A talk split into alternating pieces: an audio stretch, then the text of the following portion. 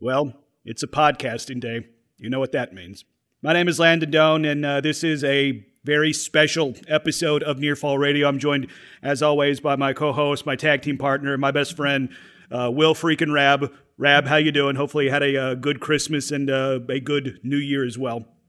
I did. I went over on Christmas, so that was good. There you go. Hopefully it was a 5-star match. It would have been 6 if it was in the Tokyo Dome. It would have been 6 if it would have been in the Tokyo Dome. That's for sure. Mm-hmm. Good Christmas all around, and doing well in general, and looking forward to 2020 being future endeavored for sure. Yeah, absolutely, and I don't even think any of us would offer 2020 well wishes in their future endeavors. And no. Yeah, if you've been, alive for the last 12 months, 2020 has pretty much been a dumpster fire in every aspect of life, and 2020 is going to keep on 2020-ing, unfortunately, until it's done, and the world of professional wrestling had a very shocking loss on Saturday, December 26th, when word got out that AEW superstar Brodie Lee passed away. Real name, John Huber, formerly WWE's Luke Harper, had a very good run in the indies before he was signed with WWE. We'll talk about some of the matches he had before wrestling in the WWE. Also, some matches that I think if you have a WWE Network subscription, you need to take some time and go look up. Also, his career in AEW, but... Rab, when I appeared on your show Off the Bench Monday through Friday on WCDT Radio in Winchester, Tennessee, I told you that this took me back to the shocking moments of hearing Owen Hart has died from Jim Ross, watching the Over the Edge pay-per-view. This took me back to finding out that Eddie Guerrero passed away. And like I said on Off the Bench, clearly these three tragic events are all different in the way these three individuals lost their life. But in terms of shocking, shake you to the core, I remember where I was when I heard blank moments. Like this is a big one in the world of professional wrestling. And, at the front of the show, we're going to obviously honor the life of Brodie Lee, talk about some of his highlights, but Rab, off the top, just wow. I mean, your thoughts on the tragic loss of Brodie Lee. I was absolutely shocked when I saw the graphic from AEW. I was absolutely shocked.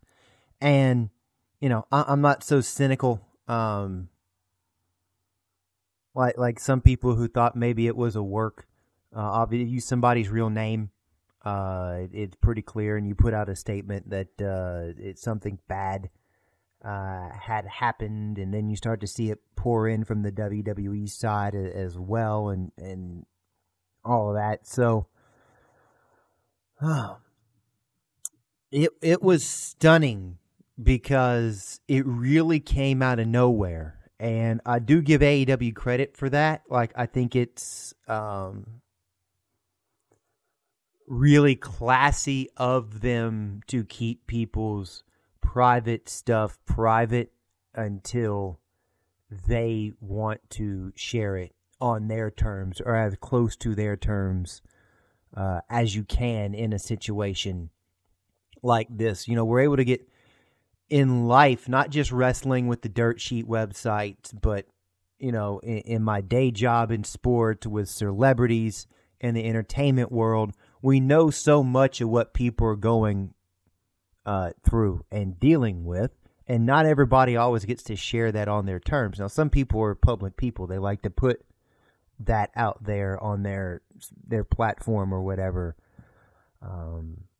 But I do got to give a tip of the cap to AEW for keeping that quiet. After I got over the initial shock of the news, you kind of start putting the dots together. It did make sense that something was going on. I had listened to an episode of Unrestricted a couple weeks ago, and they are talking with Brodie. And, you know, a lot of those interviews these days are done virtually because wrestlers go home in between Dynamite tapings and social distancing and whatnot. And he had just said, hey, you know, dealing with an ankle, and that had happened not long after the dog collar match. So that makes sense. You have the dog collar match. Brodie might have been a little banged up before that anyway, but it's a storyline way to keep somebody off of television for a couple weeks because you drug them around the ring with a dog collar on. But very clearly it was more than that. And, you know, his absence, let's just say, was noticeable, not just on AEW television, but on BTE as well, because the Dark Order was so prominent in that. So the more you thought about it, it kind of started to make sense that something more serious was going on, but I never imagined it would have a tragic ending like this. Yeah, just shocking on all fronts. We actually recorded an episode a couple months ago at this point, maybe 6 to 8 weeks, so yeah, probably a couple months, a lost episode as it were, because I forgot to edit the podcast, sorry Rab, where we even asked, where is Brodie Lee? And I heard, and you said it, we had been told that he was dealing with some sort of ankle injury, and we know AEW likes to give their performers, especially their big monsters, a couple weeks off TV after a loss or a big match to kind of rehabilitate themselves. And when they come back, it's a big, oh my God moment. Like me personally, before we got this news on the 26th, I was thinking we were going to have the return of Mr. Brodie Lee, the exalted one of the Dark Order, either on the first part or the second part of the New Year's Bash episodes of Dynamite. They were saving him for a big comeback moment. But, I mean, like you said, never in 1,000 years did I think that this would be the situation we're in. And you talked about how AEW had kept this under wraps and how rare that is in this day and age of social media, and how, I mean, like – AEW, you have to give them credit for this. They're able to keep a lot of big, surprising moments like Sting under wrap to not get leaked on social media. And they also were able to keep this real-life tragedy under wraps. And Chris Jericho talked about this about an hour as a recording time ago. He posted on Twitter about an hour ago talking about how the last 8 weeks have been torture for John's family and his friends. And it's like AEW and people inside the organization knew what John was going through, but they didn't leak it to the dirt sheets or anything like that. And you talked about how you saw the outpour of emotion from not only AEW, but also his former colleagues in WWE and people that he had spent time with on the independents. It's so sad that it took a tragedy like this to kind of remind us as the wrestling fans. We have this fake made up AEW versus WWE storyline. Like we have the quote unquote Wednesday night wars between NXT and AEW. But I mean, like, the wrestling community, it's still a community. Like we come to this because we do love the sweet science of professional wrestling. Yes, we know it's dumb and stupid. And one of the most popular individuals is a dude that puts his hands in his pockets, and when he tries, he's good. Or we have some, you know, Nightmare on Elm Street looking motherfucker in The Fiend popping up and being set on fire by Randy Orton to close a pay-per-view. Yeah, we all realize it's dumb and stupid, but at the end of the day, we're here because we love wrestling. And John Huber, Brodie Lee, Luke Harper, whatever you want to call him, he loved professional wrestling. Just the outpouring, like tweet after tweet, post after post, video after video talks about Anna Jay. I off the top of my head talked about how she didn't realize that Brodie watched her match with Brandy Rhodes on an episode of Dark, and Brodie was the first face she saw when she came back through the tunnel to tell her how good of a job she did, the stuff that she did really well, the stuff that she could work on to improve her game in the future, and how he truly had an eye for bringing everybody up.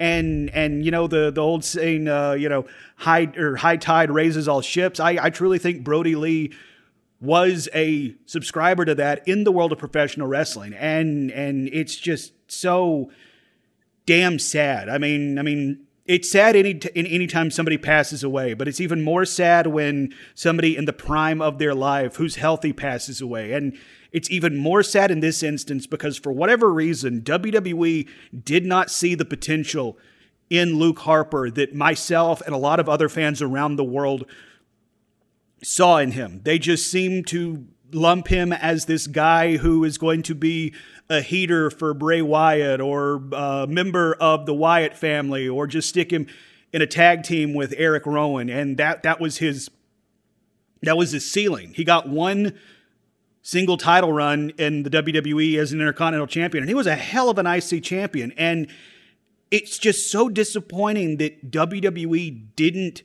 take this star that they had and let him do his thing. And unfortunately, it was cut so short in AEW, but the brief time we did get to see him as Mr. Brodie Lee, as the exalted one of the Dark Order, we were seeing those glimpses. We were seeing this guy who was going to be a major player in the world of professional wrestling start to come into his own, start to live up to that potential that so many thought he had, the potential that he himself knew he had. And sorry, I feel like I'm kind of rambling here, and I've already cried on one podcast this week, so I wouldn't be surprised if this ends in more tears on my part. But I did say I wanted to talk about some of my favorite moments of Brodie Lee in the ring. Right now on dailymotion.com, I encourage you, this is a free one. We'll get to the WWE Network stuff in a second. Check out his cage match from Chikara with Claudio Castagnoli, who went on to be WWE Cesaro. Brodie Lee, Claudio Castagnoli, and I think it was the very first cage match in Chikara history, and it's 20 minutes of just brutal action, compelling storytelling from two of the best athletes in the world doing what they love. Before I get into my list, I actually retweeted this on my Twitter account. Rab, are there any moments that stand out for you, for Brodie Lee, Luke Harper, John Huber, Mr. Brodie Lee, whatever you want to call him, on his in-ring career? Well, you know, unfortunately, because I was a lapsed WWE fan for so long, and also because they didn't let him do a lot, there's not a ton from WWE for me that stands out, although certainly he had some good matches there, and as you alluded to, had a albeit one-time run, but a good run, and was a good Intercontinental Champion for the time that he had it. But, you know, I in WWE, I guess I think back to the debut of the Wyatt family, although it's more about positioning Bray Wyatt. But, you know, I just think back to this most recent run in AEW. What he was able to do as the surprise leader of the Dark Order. I'm trying to remember if maybe we put the pieces together and figured it out, Dawes. Not that it really matters, but I don't think that was the guy a lot of folks were expecting to be the exalted one. You know, there's a lot of rumors about Matt Hardy. He was one of the names floated about before the exalted one, but I'll be honest, like there were three names thrown out there. You already mentioned Matt Hardy, Brodie Lee was another one, and then Marty Scurll, former Bullet Club member, he's signed on with Ring of Honor. There was a lot of people pegging that's how the Bucks were going to bring their buddy Marty into the promotion to lead the Dark Order. So of those three names, I landed on Brodie Lee as the third one, and looking back, I think the third choice was clearly the right one to be made. Yeah, so I mean that I think for me, again, kind of being someone who was a lapsed wrestling fan for a while, a very casual observer of wrestling, to getting back into it with the launch of AEW, I really enjoy this run that he had recently because I know how much he was enjoying getting to be Mr. Brodie Lee, the exalted one, and being in a company that valued him. And, you know, when he came out there, and what was that? I think it was the special Saturday Dynamite, perhaps, where they had the title match with him and Cody. I'm trying to remember exactly where that was. Yeah, it was the Saturday Night Dynamite. And it was, this is not to disparage Cody, but it reminded me of back in the day when you would watch the not even the B shows, like the C-level shows on WWE, Sunday Night Heat or Velocity or something, and somebody would, you know, to quote Stone Cold, you stomp a mud hole in them and walk it dry. Brodie Lee beat down the face of the company in Cody Rhodes and squashed him basically for that title, and just showed how powerful his character could be. You know, I mentioned it before. The stuff with the Dark Order on BTE was great too, because you also got to see his creativity in that. Mm-hmm. And you know, little the fact bitch. That he could get the fact that he could get through a whole bit without laughing as long as he was on camera. I know, just wow. You know, it was creative, because you know the whole joke of the Dark Order is they don't see themselves as a cult, but they're kind of a cult. But they're also kind of like office type humor and the interactions between people.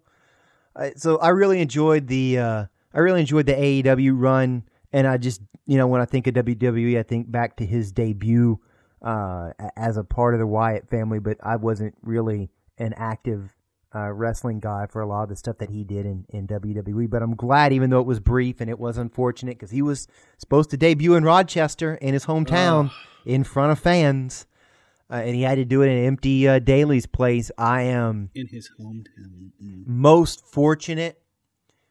Or I feel fortunate for him that he got to have that time in AEW, and so that, even though it was brief, that he got to have a good run in the business and prove his worth. And I think that's when we get to some of the best of 2020 stuff later.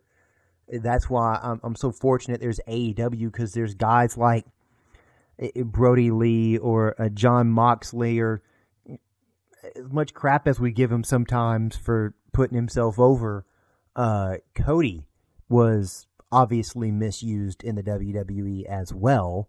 And I think to be able to prove that you don't have to be validated by Vince McMahon to be a good wrestler is a great thing. And I'm glad Brodie got that, even though it was far too brief, because and like I said on my radio show earlier today, he was a guy who was going to be a wrestling lifer. There were two things that mattered to John Huber: his family, number one, but then pro wrestling.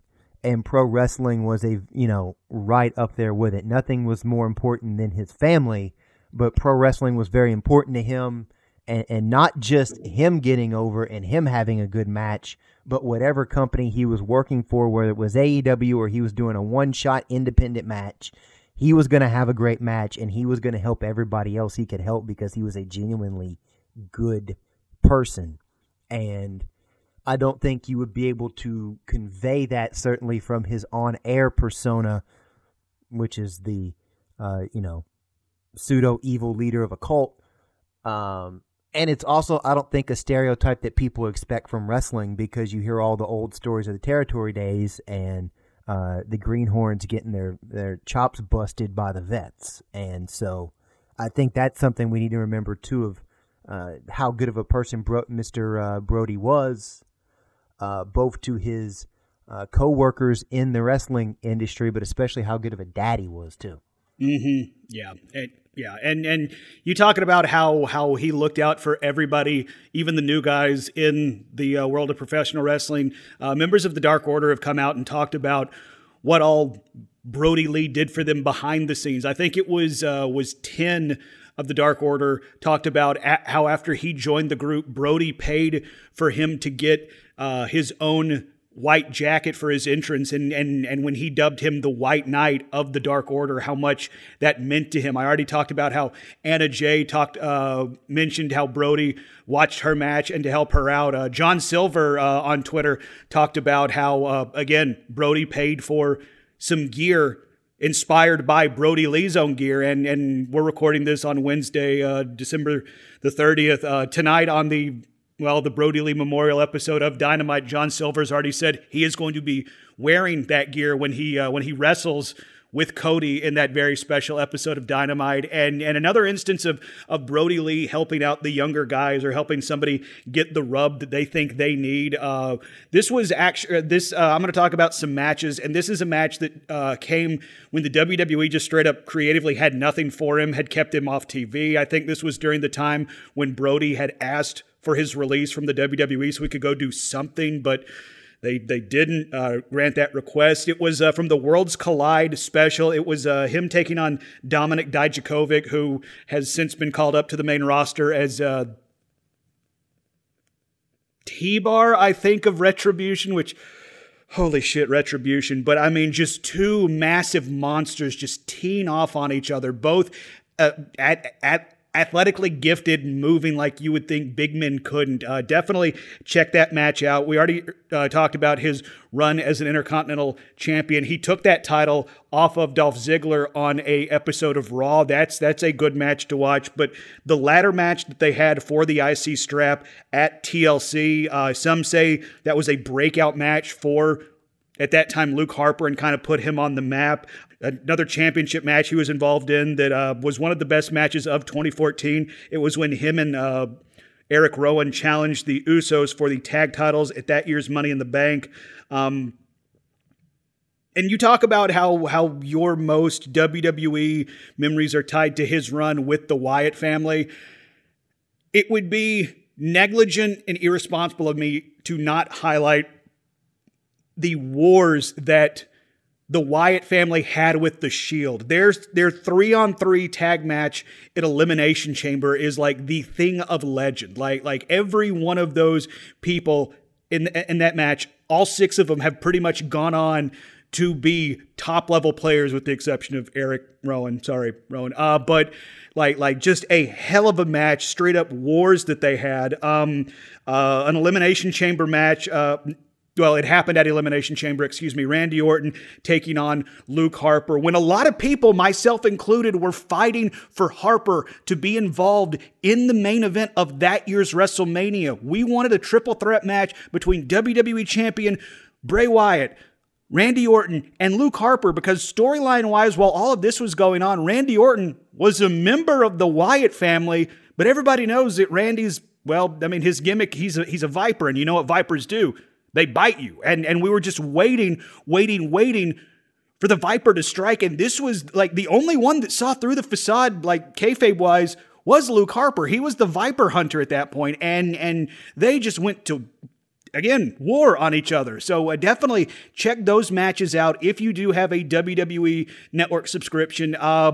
Rab, you talked about him taking the title off of Cody and practically squashing one of the EVPs of the company, a face of the company, to take the title. I want to talk about the match he had with Orange Cassidy. And I think that might have been his first title defense of the TNT strap. Like, you know, I made reference to one of the most popular guys in the business right now is the dude that puts his hands in his pockets, and when he tries, he's actually pretty good. Well, we got to see Orange Cassidy with his hands in his pockets, and towards the end of the match, I mean, he tried, and those two just put on a hell of a match. And it's just it's so damn sad that we have to talk about Brodie Lee in the past tense, and you made reference to the Unrestricted podcast that he did with Ski Avone and Aubrey, and how he was supposed to debut in his hometown in front of his fans, his people, and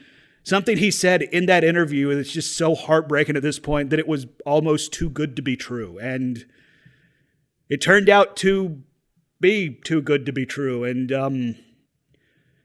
hard pivot.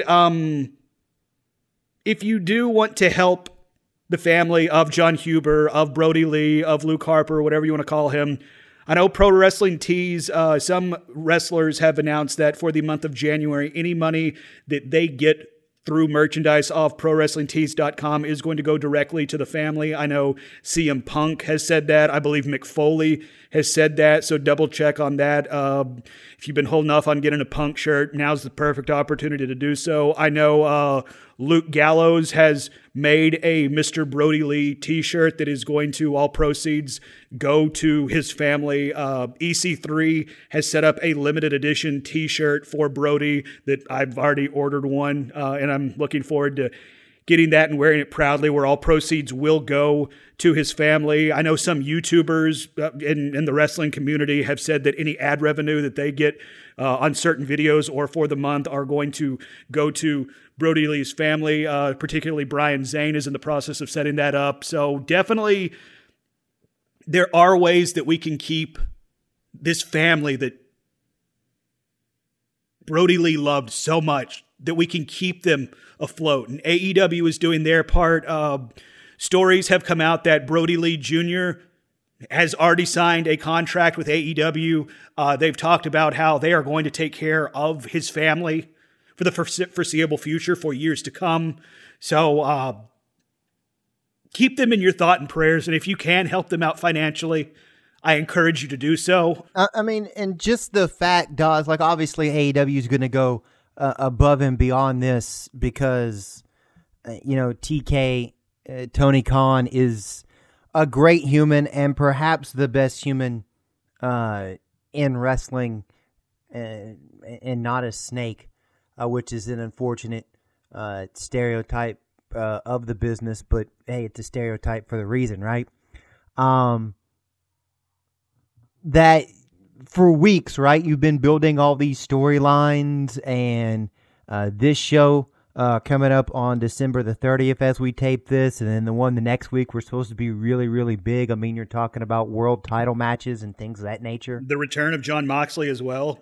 The return of Jon Moxley, and they just put all that aside, and TK let Brodie Jr. fantasy book an episode of Dynamite and said, okay, we're going to honor your dad. What are the matches you want to see? Who are your favorite wrestlers? Who you want to see wrestle? So big. And so, well, and speaking of Brodie Jr., it's since come out a couple weeks ago after all the fans had left Daly's for a episode of Dynamite, and they might have done a taping of Dynamite as well. After everybody had left and it was just the wrestlers and the crew, Kenny Omega came out to cut a promo. And then Brodie Lee Jr. came out. And it ended up being a schmoz. The Dark Order came out to make the save with Brodie Jr. And Brodie Jr. ended up pinning Kenny Omega and was declared the AEW World Heavyweight Champion. They did it for literally nobody except for Brodie Jr. and his family. So, I mean, you talk about how Tony Khan might be one of the best people in the world of professional wrestling. I'm hard to disagree. And he might just be one of the best people, period. And I think that's something you can say about John Huber as well. Was Amen. Very clear that he's just a good human. Amen. And I think that's a good way to leave it, that we certainly are going to miss John and his Brodie Lee character, and it's really sad, and we don't know the ripple effect. It's obviously going to be a big hole in the world of wrestling, but it's a bigger hole just in the world in general because we lost a good person, and what they did for a living wasn't what made him a good person. It's what they did that we didn't know about that made him a good person. Amen and well said. So with that, we're going to take a quick break as I go cry my eyes out and I try to collect myself. When we get back, we're going to talk about the best of and the worst of in the world of professional wrestling in 2020, because even though we've been dealing with the whole world burning down around us, wrestling somehow continued to persevere. We're going to take a quick break, and we'll be back on the other side. You're listening to Nearfall Radio, and rest in peace, Brodie Lee. We're going to miss you.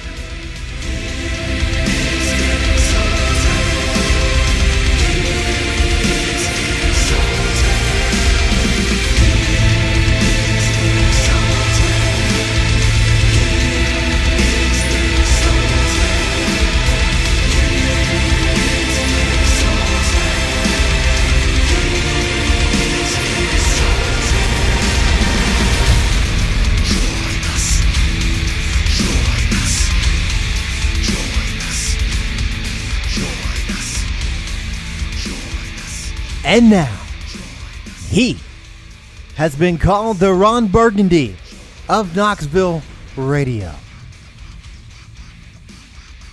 He can eat spicy chicken wings without blinking. He once drank a cold beer in North Carolina. Follow him on Twitter at Landos, Landon Tone. Yay, and the crowd goes mild. Thank you to our very own dapper yapper, Will Rab, who, by the way, by God, we're shooting here, shooters. He is my best friend, Rab. Thanks so much for those kind words, and welcome back to Nearfall Radio. Decided to take a little break after the first segment because stuff got heavy, but I do promise this segment will be more positive because we're talking about the best of and the worst of, and even when we're talking about the worst of, it's going to be stuff that's so fucking stupid, we're going to have fun shooting on it. Right, buddy? Absolutely. We're going to do what you're supposed to do on a podcast, which is have fun and make dick jokes. Exactly. Somebody sponsor this. Please. I rescind what I said a couple weeks ago. Manscaped, if you want to give us a call. Yep. Holla at your boys. Yeah. We can do those reads too. Uh-huh. Yep. Blue Chew, Man Chew, all them. Do it. Duke's Mayo, like I was waxing poetically about on my radio show. You want to send me a bunch of mayonnaise? Go with that. You are going hard in on the Duke's Mayo, and I respect that. I am not kidding. Like, all mayo is pretty good. I'm trying to remember how we ended up needing mayo. I don't remember if I just ran to like the grocery store down the street, or we were making our normal big grocery run to the Aldi. But one day for some reason we needed mayonnaise, and I think maybe all they had was Duke's or something, or it was like super cheap. So like I started getting the Duke's Mayo, and now I don't even care. Like it could be $10 and you could have a tub literally double the size for 99 cents, and I would buy my $10 jar of Duke's Mayo because it's that good. Now that's some brand loyalty right there. It's better than all the other mayo. And so if you're going to eat mayonnaise, you might as well eat good mayonnaise. It's like if you're going to eat bacon, you might as well eat good bacon. Well, can I do a heel turn and shoot on all you jabroni marks? Sure. Mayonnaise is garbage, and it needs to stay in the garbage where it is, where it belongs. You're entitled to your opinion. It can be a wrong opinion, but that's okay. You and Andy Staples can continue to hate mayonnaise. Because we're right. Don't work yourself into a shoot there, Mark. And we can just, for all the hope of humanity, one of the best ways to end a crappy 2020 is going to be whoever wins this Duke's Mayo Bowl in about 30, 45 minutes as we're taping this is going to get a truck full of mayonnaise dumped on them. Okay, that might have me turn my view on mayo. So if this score holds up, the Wisconsin coach is going to be drenched in mayo before this day is done. But before this podcast is done, we're going to talk about the best of and the worst of. When this year can we just say 2020 has been the worst of, like full stop. Yeah, when we're talking about the worst of 2020, it's 2020. Yeah. Like look outside. I made joke that the whole world is burning around us. This year started with the world literally burning. Do you remember when Australia was on fire? That was in January. You wanna know how crazy 2020's been?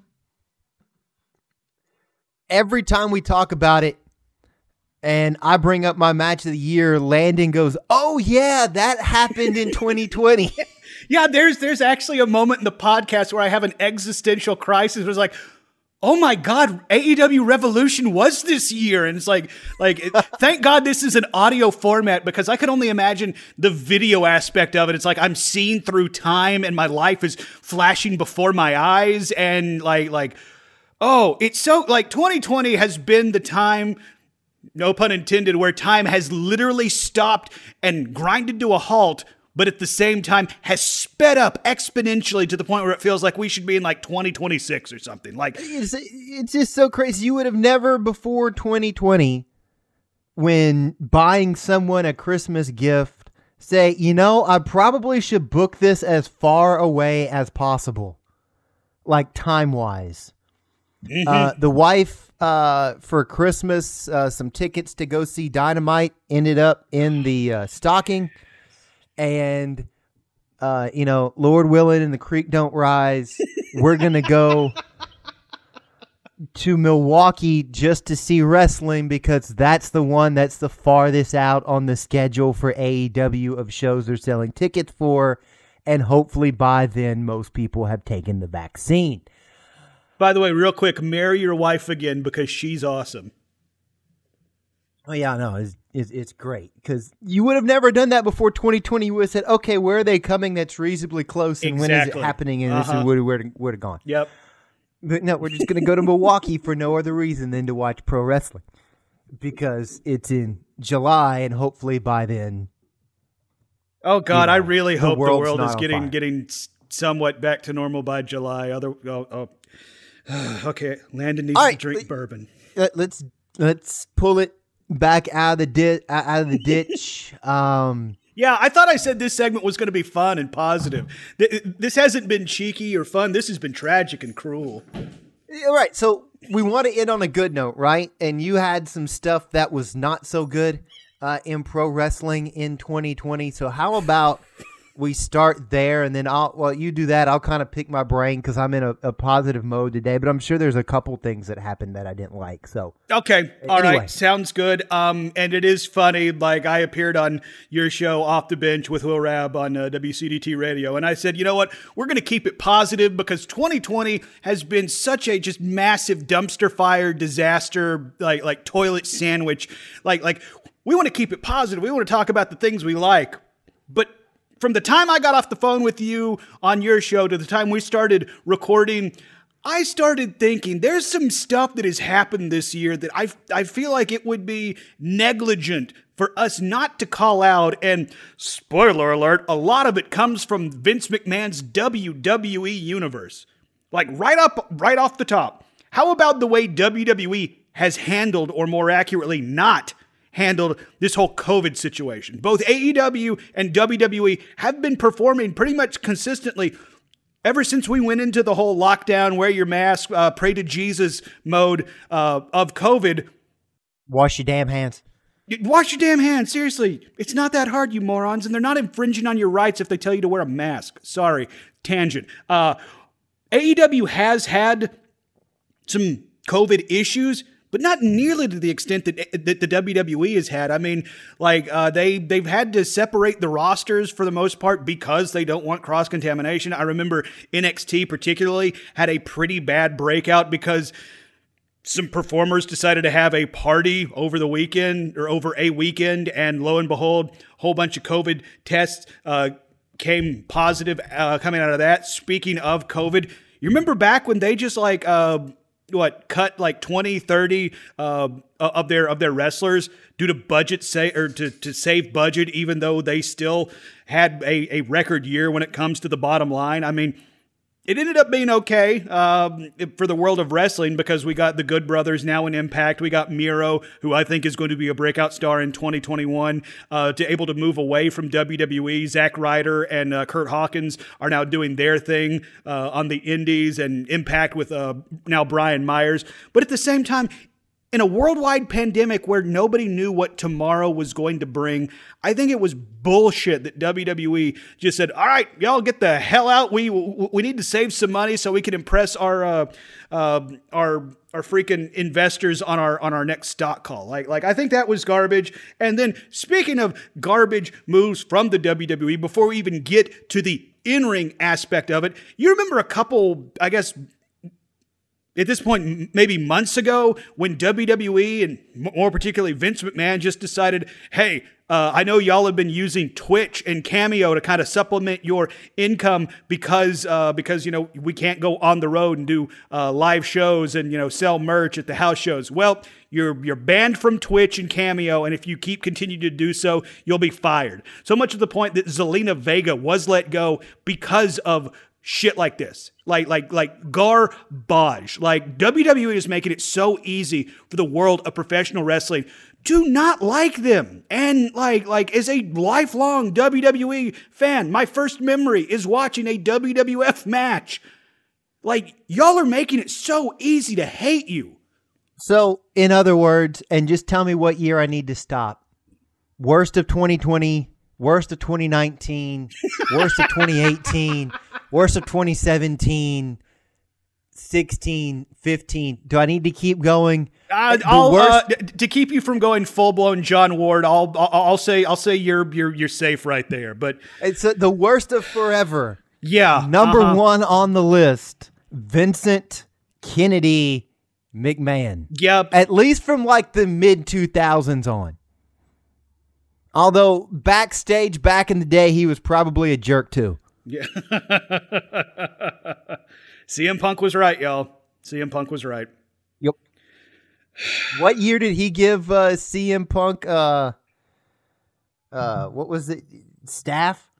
His doctor was an idiot. Punk had a staph infection, and then they tried to sue him and Colt Cabana for recording that podcast where they told all. I don't know how that played out legally, so I'm going to say allegedly to give myself that nice legal cover that word gives us. Clones. Wow. All right. This feels like a Festivus episode. I can feel my blood pressure rising. By the way, Taysom Hill, I hate you too. That isn't even a wrestling take. I just hate you. I hate your family. You suck, Taysom Hill.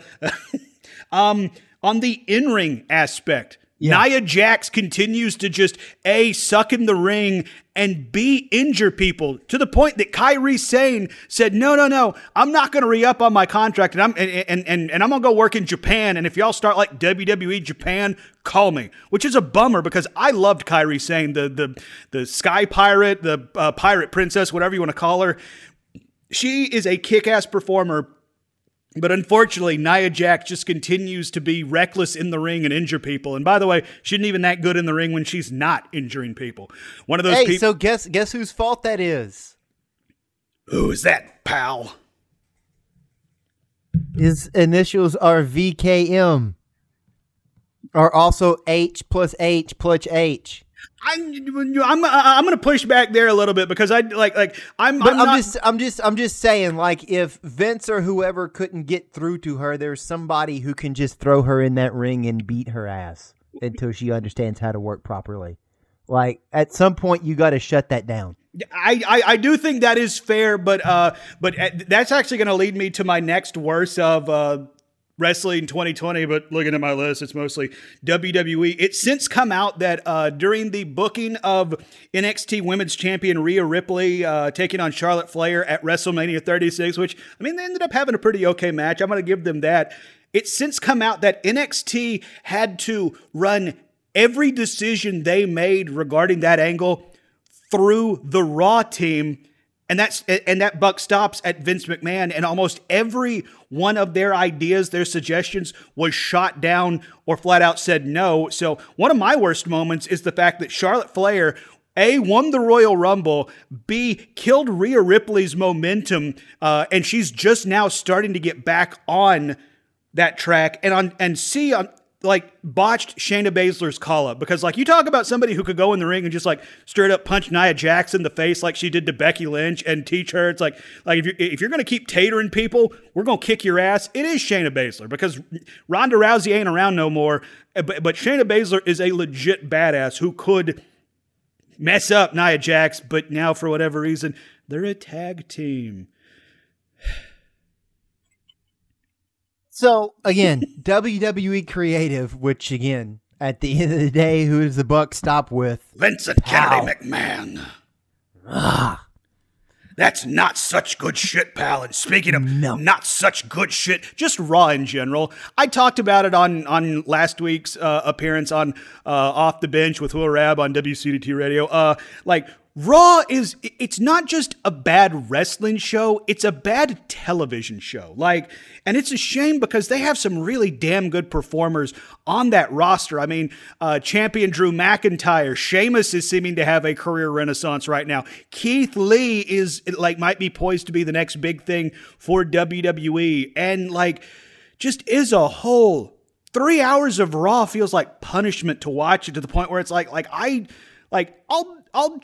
dip in every now and then to SmackDown because SmackDown has some good stuff, but Raw just flat out, no, I refuse to watch Raw. And that breaks my heart because, I mean, like for the longest time I associated Monday night equals Raw. It's like, okay, yep, I'll flip back and forth between the football game, but I'm probably going to end up watching more Raw than the football game. Now, like I don't even have it DVR'd to watch after the fact. Like, Raw is that bad, and it's a damn shame because it's supposed to be your flagship show. Like Raw is supposed to be the thing that you point at for WWE, be like this is our standard bearer.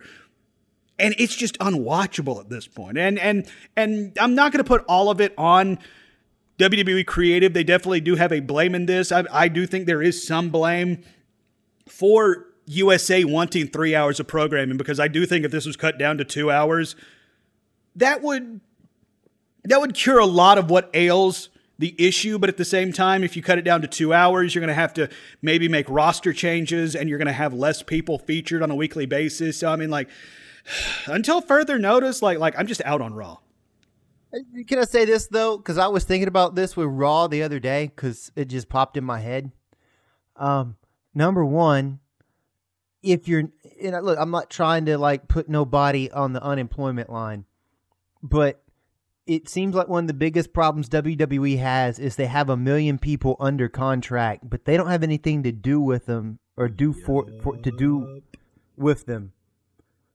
them or whatever. Anything for them to do is what I'm trying to say. They're just under contract, so they won't go be somewhere else. Pretty much. Yep. Mm-hmm. Winner, chicken dinner. I mean, look, what? Hey, I heard the catering's good, and they sort of, kind of, sometimes pay decent. But why not reinvent how WWE sees themselves? Because what, they have 8 million champions? About that, yeah. That's only a slight exaggeration. I mean, that's why there's a BTE championship belt on BTE. It's to make fun of WWE and all their stupid championships and their dumb matches that they have. And so John Silver throws mustard packets into a cup of water. He is Mustard Boy, remember? Mustard Boy. I really hope that shows up on his lower third one day. Oh, my God. That's so funny. But you talk about Raw, and it is so unfortunate because in, like, my mind now, my mind thinks, okay, it's Wednesday night. I got to go watch Dynamite. Mm-hmm. And, like, that's my professional wrestling viewing for the week. I'll watch BTE. Sometimes I'll watch Dark if I just, feel like watching wrestling. But that's the same mindset I used to have with Raw. I would occasionally watch SmackDown, but, like, on a Friday night, I was out doing whatever or working, but I used to come home every Monday night, and especially in college, and watch Monday Night Raw. You had to see what was going to happen on Raw that week. Amen. Hell yeah. And it's not like that anymore, and it's really sad. And I just wonder if maybe the WWE would have a different mindset, if they would eliminate some of these 8 bazillion championships that they have to have because there's so many people they don't know what to do with. And if they weren't trying to have, NXT's kind of its own universe, and Raw's its own universe, and SmackDown's its own universe. And I'm not saying that you just trim it down and you make guys and gals, performers work both shows and also work the house show circuit, which I just would hope at some point the WWE would kill. That might actually happen. They can't be making any money on that. But and not use the fact that you have, however many hours a week that you have of television programming to highlight more people. But I don't think we have to act. The whole idea that you got, I think the whole brand idea is just stupid now, quite frankly, is what I'm trying to get to, is that Raw being its own universe with its own champion and SmackDown being its own universe with its own champion is stupid. And make one really good TV show and then go from there. Like, instead of trying to have two, like, watered down versions of television. Raw doesn't need to be 3 hours. Figure out some other programming to give USA. Like, I don't care what it is. you know, you got to figure out how to make USA happy with the content that you give them. But it's like you said, like you could, you can 2 hours is perfect. Like 2 hours works great for Dynamite on Wednesdays. It always leaves me wanting more because they fill it with action. There's no filler on that. Outside of what they had to do during the pandemic when they pre-taped a bunch of shows and they needed to stretch it out. I never feel like I'm watching a lot of filler on Wednesday night. And it's been said for a while now that Raw is probably, you know, an hour too long or an hour and 15 minutes too long. Also, maybe stop rewriting the show every week at 6 o'clock. Yeah, there is that. Yeah, it's almost like maybe it's a bad thing to have some crazy old dude come in and tear up what was laid out and written and rewrite the entire thing like 45 minutes to air. That's just me, though. Maybe write less stuff. Like maybe just like have bullet points and like an outline and let it go from there. I don't know. But I agree with you. It's sad that because Raw should be the flagship. I get that SmackDown's always been on kind of over-the-air television other than when it was on USA and what it was on SeaFi for a minute. But, you know, it launched on UPN and now it's back on Fox and, it's moved around, but it was always on like over-the-air television. But Raw was the big show. Yep. And it should be. And unless you got something better creatively, I think the WWE universes should be merged into one because, you know, why can't somebody from NXT show up on Raw or vice versa? Or why can't Roman Reigns show up on Raw or Drew McIntyre show up on SmackDown? And you just give yourself more options creatively. And I think the whole brand thing and the draft and like 87.5% of what WWE does is like so played out.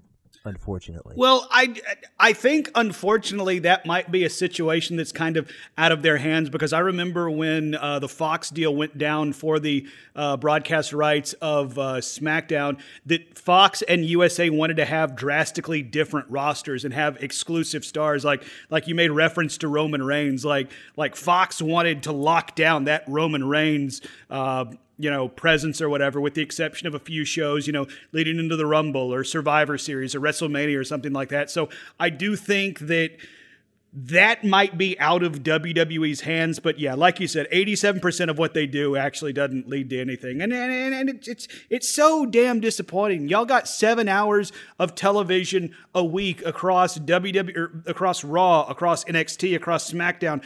And that's just the non-pay-per-view weeks. And you have this roster that is like top to bottom, some of the most talented wrestlers in the world. Like they might have the most talented roster of all time.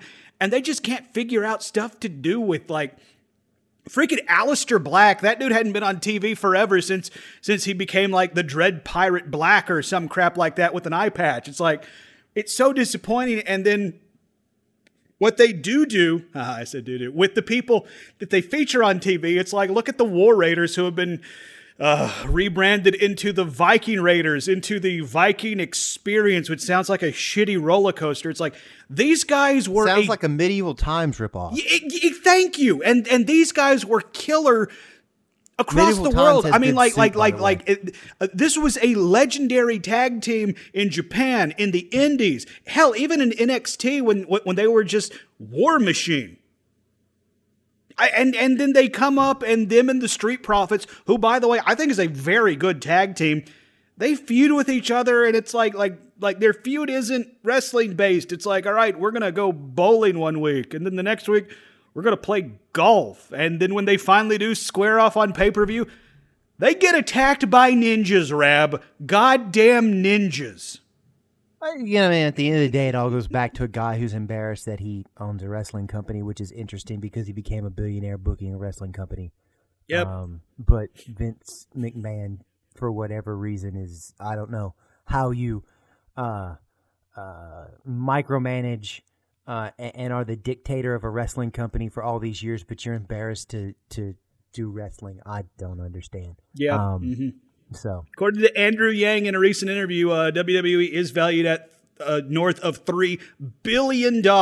So But yeah, please continue to be embarrassed. In summation, I mean, if you got some other ones you want to hit real quick, I think the gist of it is a lot of the worst of 2020 happened over in that other company. Yes. I do have a couple more points, but I will keep it brief because I do appreciate our listeners' time, and I think my blood pressure would appreciate it if I moved on. The splitting up of the New Day, I hate that. Like, that's just me personally. The New Day is probably my favorite act in the world of professional wrestling since like probably the turn of the century. I hate the fact that they're doing the New Day that way.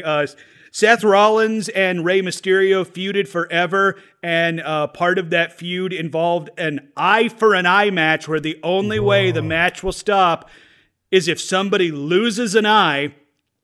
And then even after that match, the feud continued on to the point where now Rey Mysterio and his entire family are now featured prominently on WWE programming, including Murphy, who is a hell of a wrestler, is dating Rey Mysterio's like 19, 20-year-old daughter, and rumors are saying that they're going to have a wrestling marriage. We're going to head over to the Kingdom of Saudi Arabia for where Bill Goldberg in 2020 decided to come out of retirement to kill The Fiend and take the title off of him, practically squashing The Fiend in 2.5 minutes because A, Goldberg can't go past 2.5 minutes, and B, Goldberg definitely can't go past 2.5 minutes in 2020.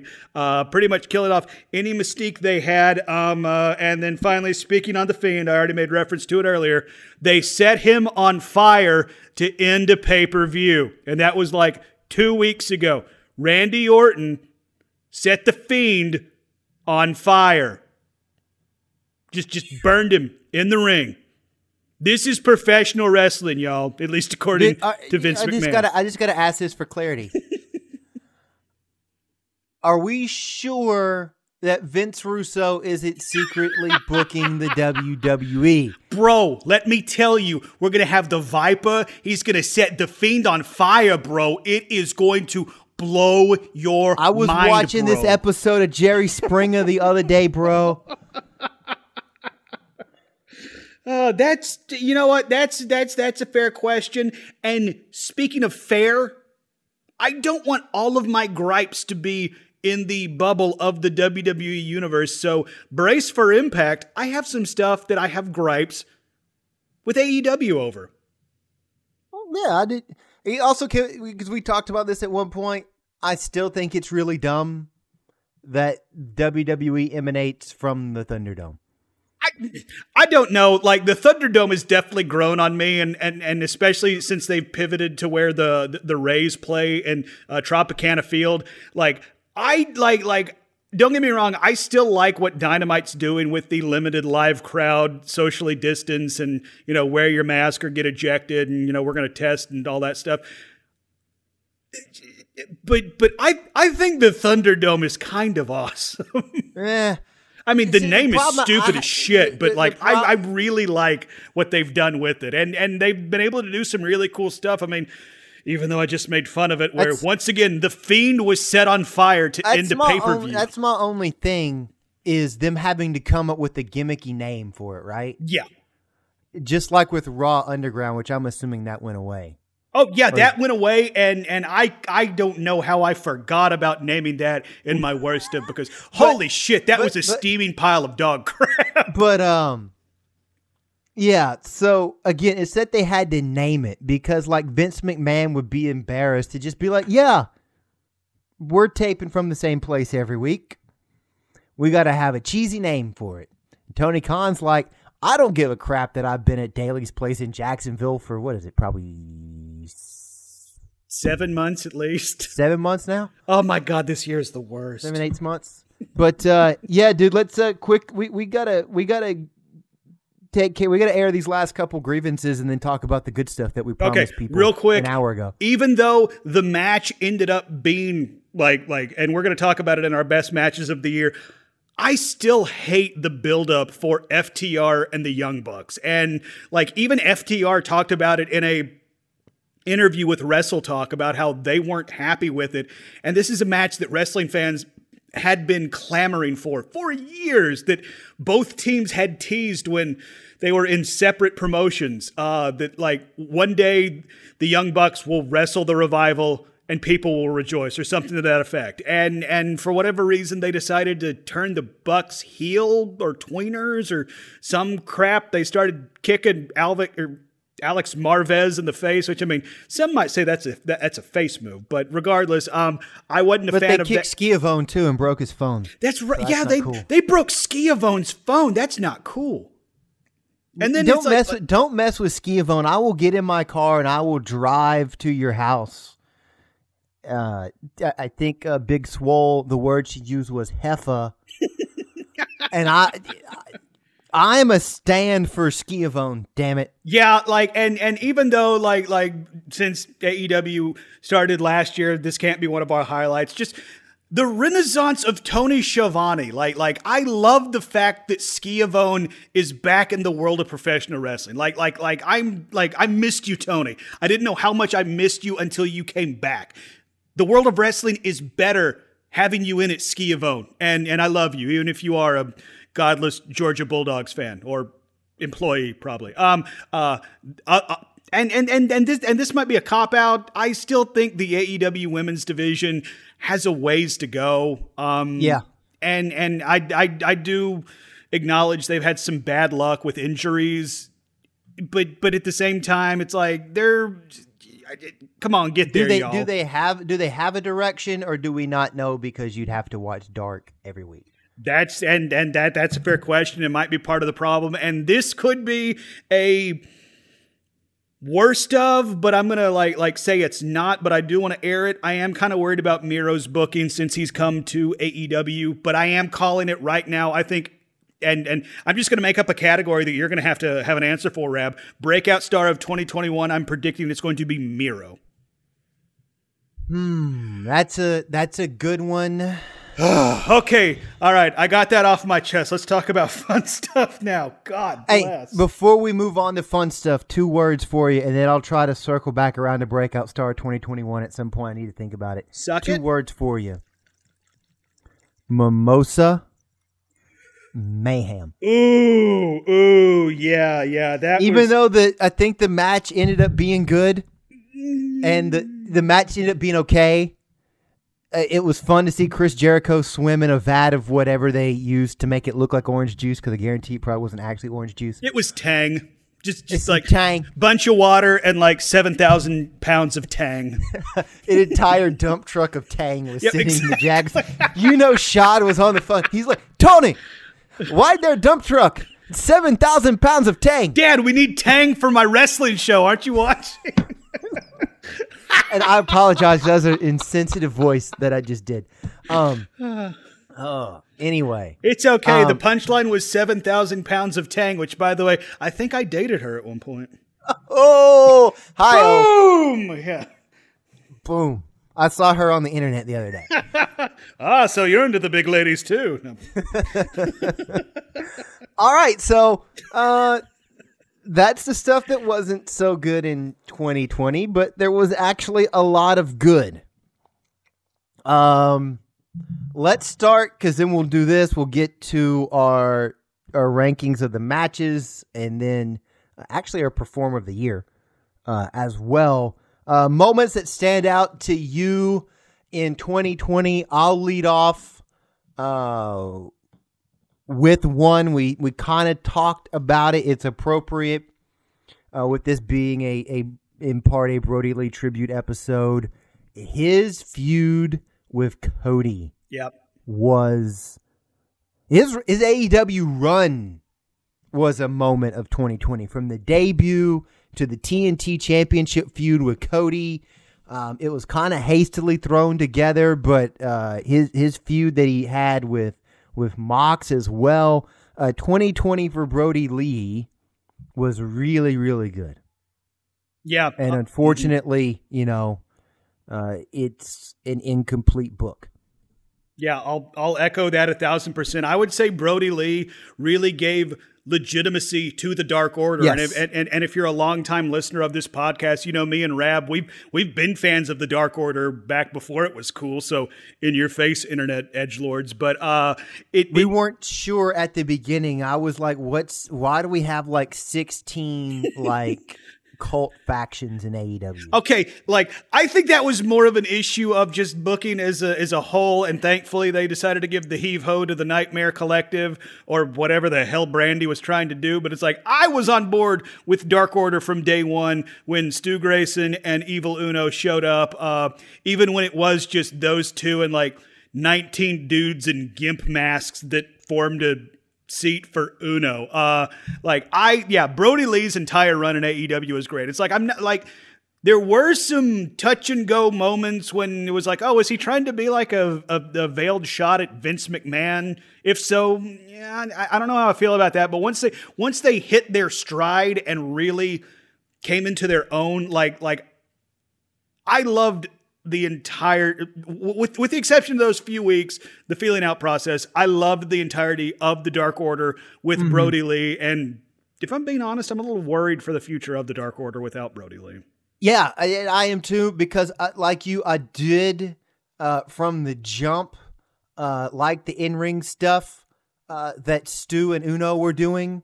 But I definitely think it was better when they kind of found a direction for them after they kind of aborted on the Young Bucks feud, and then got in the whole deal with the Exalted Ones coming, and SCU was like, no, they're not, or no, he's not. There is no Exalted One. And then Brodie making his debut, that was definitely really cool.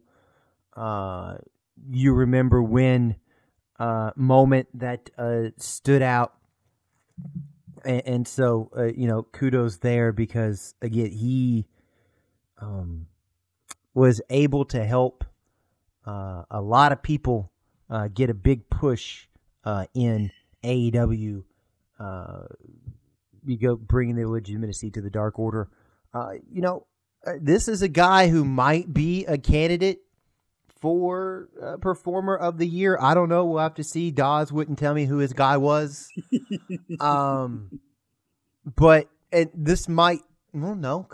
it started kind of at Revolution, which again was in 2020 for those of you keeping score at home. That shocks me every time he says that. I'm right there with you. The rise of Orange Cassidy in 2020. Because, we didn't really see a lot of Orange Cassidy until TV got started in late November 2019. And even then, he was just kind of the dude sitting in the chair with the weak thumbs up and the T-shirt of himself and the jean jacket. But, you could argue that he's among the faces of the company. Oh, easily. If not he's the most over guy in the company. But I don't want to shortchange some other guys who are also some stars and hold some championships as well. Yeah, reports have come out that TNT executives, they love Orange Cassidy, like to the point where it's like, if they had their way, OC would be the AEW champion. Now, I am not advocating for that. And last episode of this podcast, I said, I don't know how I feel about OC being up in the main event picture. But I've kind of cooled on that. It's like, he definitely has his place. He's fun to watch. People like him. He moves merchandise. I know he was one of, if not the biggest seller on ProWrestlingTees.com and ShopAEW.com. I wouldn't be surprised if Homeboy gets a Hot Topic deal similar to what the Young Bucks and Danhausen have done getting his merchandise. Like, I wouldn't be surprised if he's already in damn Hot Topic. And it's like, all right, whatever, Hot Topic. But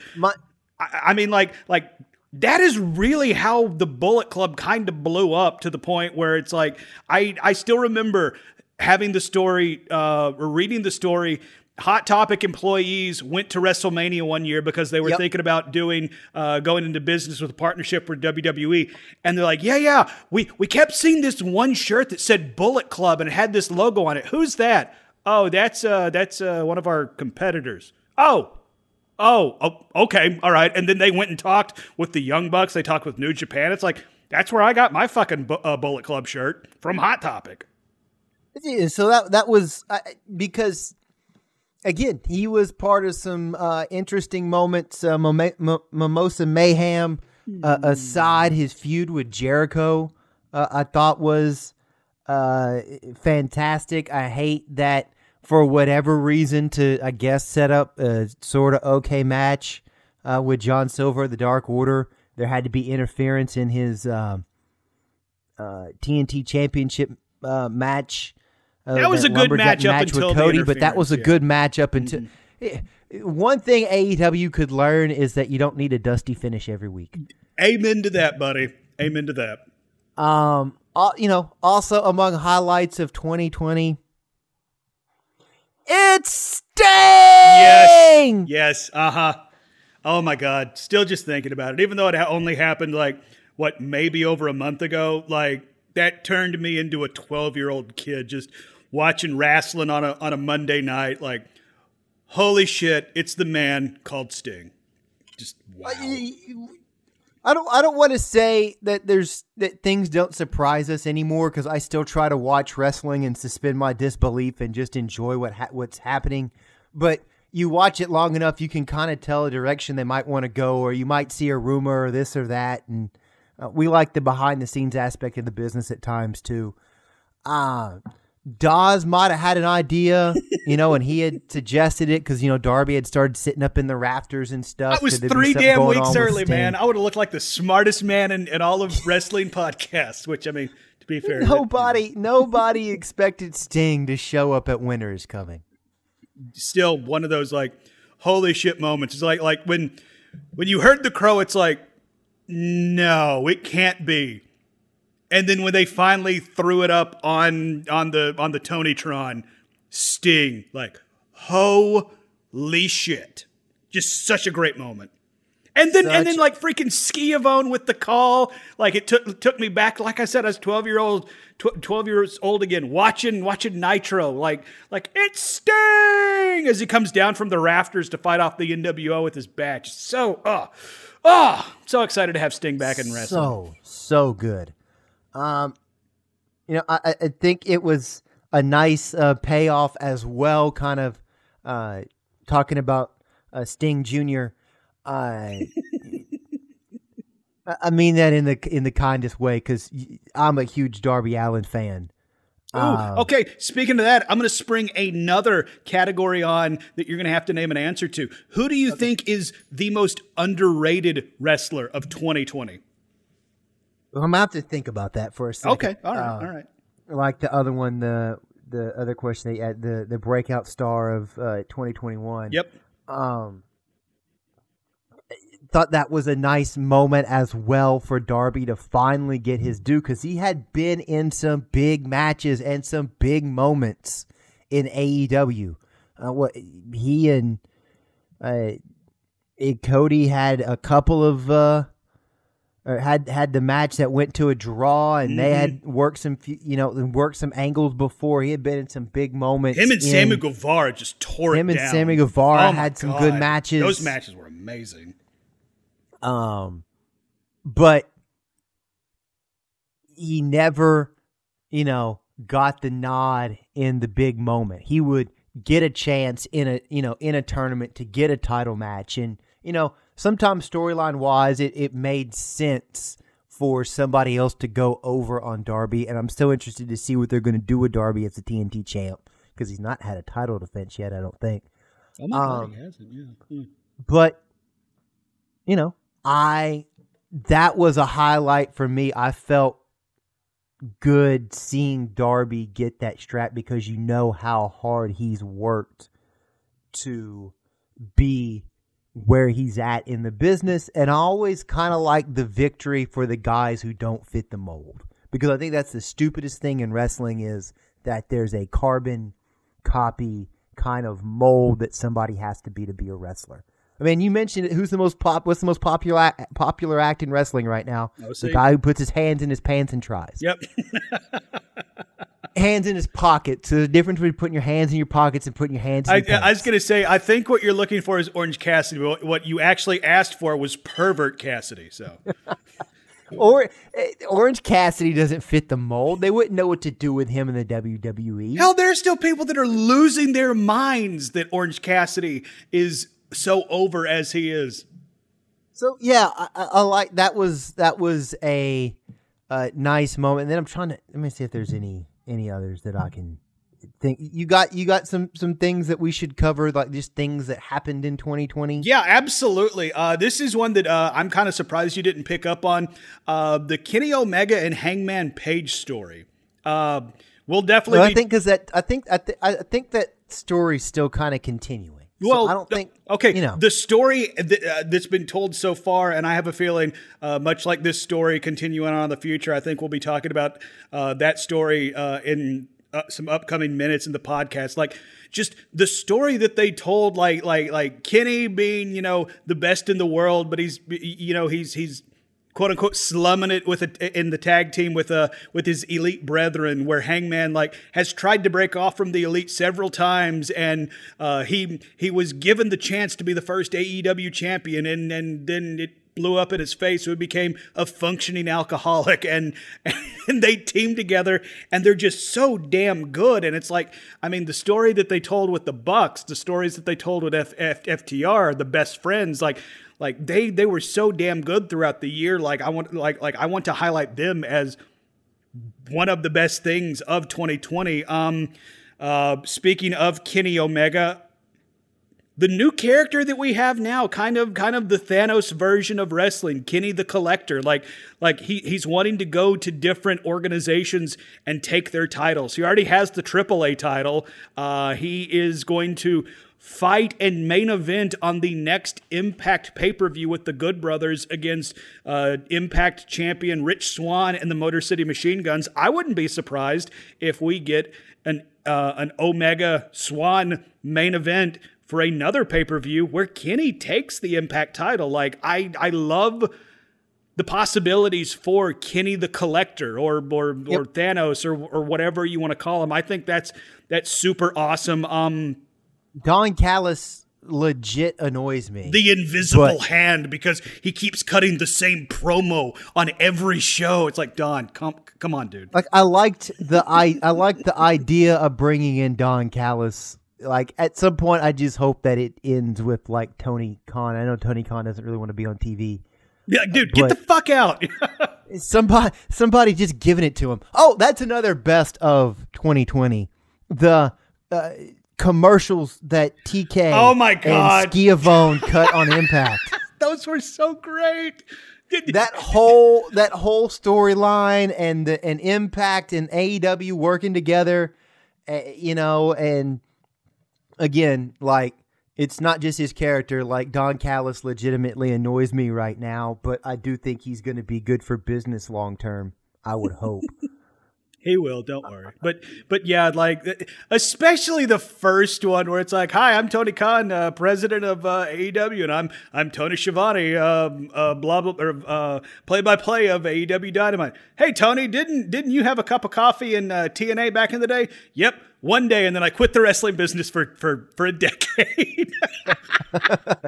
Yeah. Hi, I'm Tony Khan, and I'm the reason you can watch this program right now because I'm paying for it. Pretty much. I mean, it's like, yeah, that's also another one of the highlights, in my opinion, of 2020. Like you kind of talked about, it's like the possibility of what could come with AEW teaming up with Impact. And then, I mean, we already see their relationship with NWA. So, I mean, like, I love the fact that it at least looks like AEW is open to business with everybody else. And, ooh, that could be really cool. Hasn't been that way in a long time. I do need to mention as well, because we mentioned Brodie Lee's debut.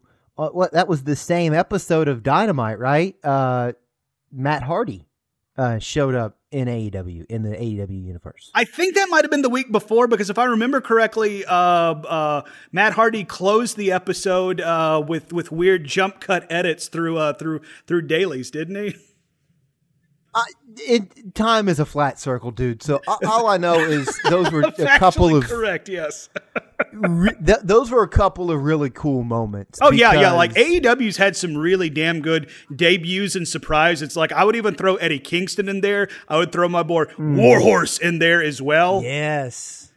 But I think we all kind of figured that as soon as Brodie Lee could get clear of WWE, he was going to come to AEW because he had something to prove. Mm-hmm.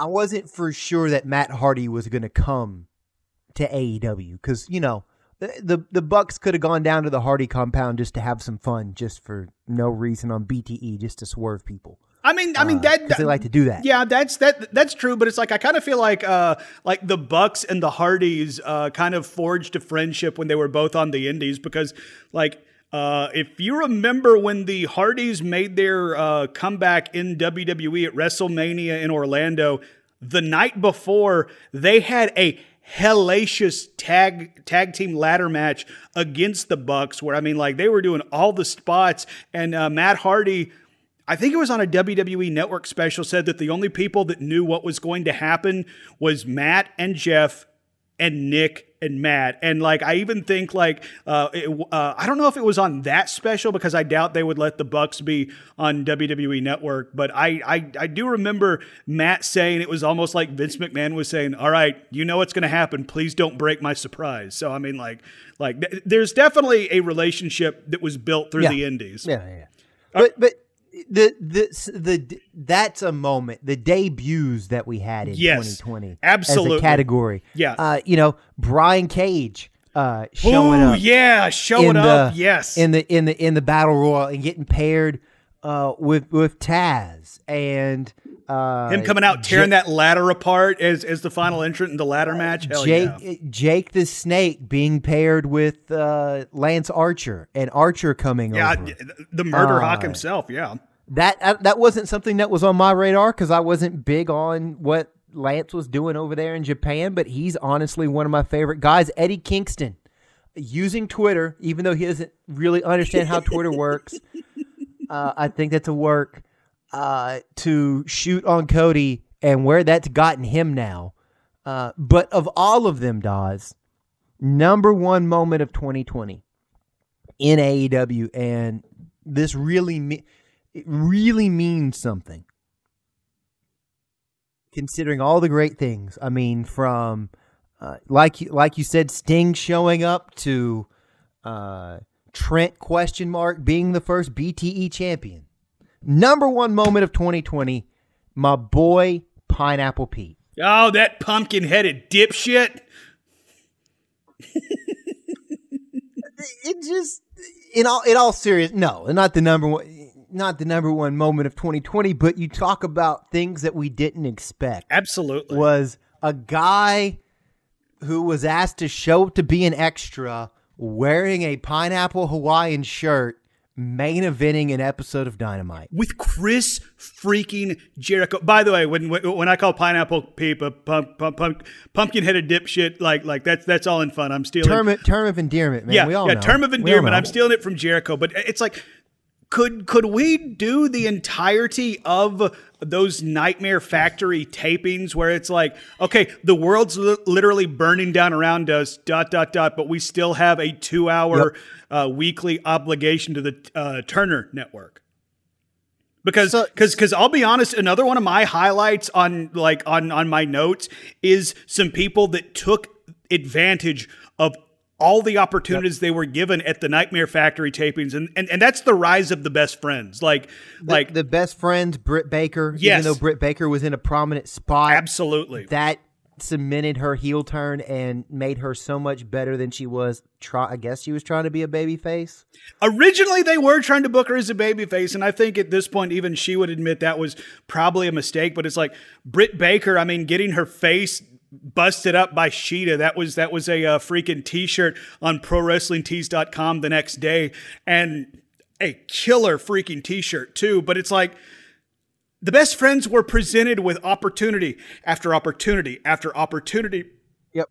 At those Nightmare tapings, at those Nightmare Factory tapings, and it really elevated the entire team. Because I'll be honest, it's like, I wasn't that familiar with them when AEW started, and when AEW has just a crazy deep tag team division, they were just kind of dudes. But indeed, I think that is a good natural transition to loop back around to those couple of questions that you had for me a minute ago. So what, it was Breakout Star and then... Breakout Star of 2021 and underrated, most underrated of 2020. All right, so you might have to throw this one back to me because it might not count. I think the Breakout Star 2021 is Samuel Guevara. Ooh! Because he is in a prominent role. He is in Inner Circle. He's getting that rub off of Chris Jericho and the rest of that group. I think at some point he will get a singles opportunity, whether it's to challenge for the TNT Championship and reignite that feud with Darby Allin, or maybe in the world title picture. But look, Sammy Guevara is worth $1 million. Dawes?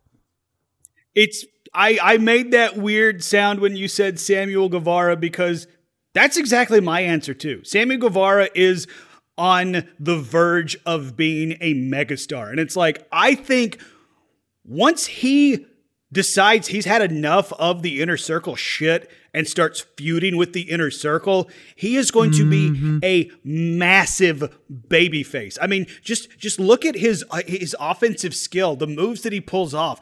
It screams babyface, and dude has charisma falling out of his butt. Yeah, Sammy Guevara is my most underrated performer of 2020, and I love the fact that we had the same answer. That's awesome. Hey, so in that same vein, maybe not one of both because I didn't want to get too convoluted, but a guy or a team who you think is either a little underrated or a team that's poised for a breakout on the tag side of things. Well, I don't know if it's going to happen. Me personally, I hope it's Jurassic Express because I think Luchasaurus is just like so fun to watch in the ring. Dude is a big man, but he flies around like he's the size of Marco Stunt. And Jungle Boy has potential to be a world champion in the future. So I'm going to go with Jurassic Express. Excuse me. That's interesting. You say that from the tag side of things, because I think Sammy is my breakout star. I think the underrated guy on the roster is Jungle Boy. Okay. Because I don't think they're the same thing, because I don't think Sammy's underrated. I just think he hasn't got that rocket ship main event push yet. I follow you. He's going to have a big 2021 because eventually the inner circle is going to implode. But I think Jungle Boy, I think a lot of people, because he's out there and you know, he's wrestling with a guy who thinks he's a dinosaur. What do you mean he thinks he is? He is a dinosaur. Thank you for calling me on that. Let me make sure he's wrestling with a dinosaur and all this stuff. They don't kind of take Jurassic Express seriously because Jurassic Express is kind of in that mid-card spot where they get some wins every now and again, but sometimes they kind of got to do a job for the bigger guys. So I think Jungle Boy will be a breakout star. I could see Jurassic Express being kind of, again, underrated in that tag division and making a big push. I am excited in the tag division to see what they do with some of these young teams who have been getting a spotlight by getting to work with the Bucks. Yes. The Acclaimed. Yes. Top Flight, especially. Oh, my God. Top Flight. I think in on them. No pun intended. I don't think those guys are underrated, obviously, because the Bucks are choosing to work with them. They're clearly trying to spotlight those guys. But I think they could be poised for a big breakout in the tag division. I also wouldn't be surprised in the tag division if 2021 ends up... Again, they wouldn't be breaking out or anything, and they're certainly not underrated, but if 2021 would be big for the Lucha Bros. Yes. Because they're not going to split up. Death Triangle is back. And I think 2021, however they position it, whether they're as a tag team or they do something in the singles realm... 2021 is going to be big for the Lucha Bros because, quite frankly, they're going to be around. Yeah, I 1,000% agree, especially with the Lucha Bros. It's I'm going to go back to my airing of grievances, just not full voice because, I understand what they've done with them. The booking of Lucha Bros and Proud and Powerful, Santana and Ortiz, I feel like those two teams have yet to even begin to touch the potential they have in that tag team division. It's like proud and powerful after you have the blow off of the inner circle could be to the tag division. However, they're positioned to what Sammy Guevara is going to be on the singles side of things. And remember, at the beginning of the year, AEW wipes the slate clean. Everybody starts at 0-0. So what's not to say that those two teams could start a meteoric rise to the top. And I mean, like, you already mentioned the Acclaim. You already mentioned Top Flight. It's like, I know a lot of people don't like Acclaimed rapping, but whatever. Shut up. It's wrestling. It's a gimmick. John Cena can't rap good either. Though, to be fair, Cena got over the fact that he couldn't rap, and it was damn good to the point that WWE put out a entire album of it. And I'm going to be honest, like, My Time Is Now, it's a banger, as the kids say. I have a burnt copy of that John Cena album. Scrap-a-doo! All right, so do you want to do the top five matches? You want to end I with still that, have some highlights, my friend. Okay, because I know we got to get to our Wrestler of the Year, too, so I'm trying to figure out what order By the way, this is going long. I apologize, but I figure since I was just straight-up Machine Gun Anderson shooting up the entire WWE in the bullshit that I hated. It's our end of the year special too, so it's going to probably be a few weeks. We're going to be like post New Year's Smash before we probably do another show anyway. Exactly. So we want to give you, the lovely listener, more of us to listen to. By the way, you're welcome. So I actually have some WWE things that I'm a fan of from this year. All right, quickly. Which is kind of surprising, just based on the way I decided to burn down the entire thing during my gripes. They've done some good stuff. I like heel Roman Reigns. Ooh, well, it's funny you mentioned that, because that is at the very top of my list. Heel Roman Reigns going from the big dog to the tribal chief, the head of the table. Like, he is so damn compelling. Being a heel, being paired with Paul Heyman, like it's so refreshing, and it's also so frustrating. It's like, WWE, why did you wait so long to do this?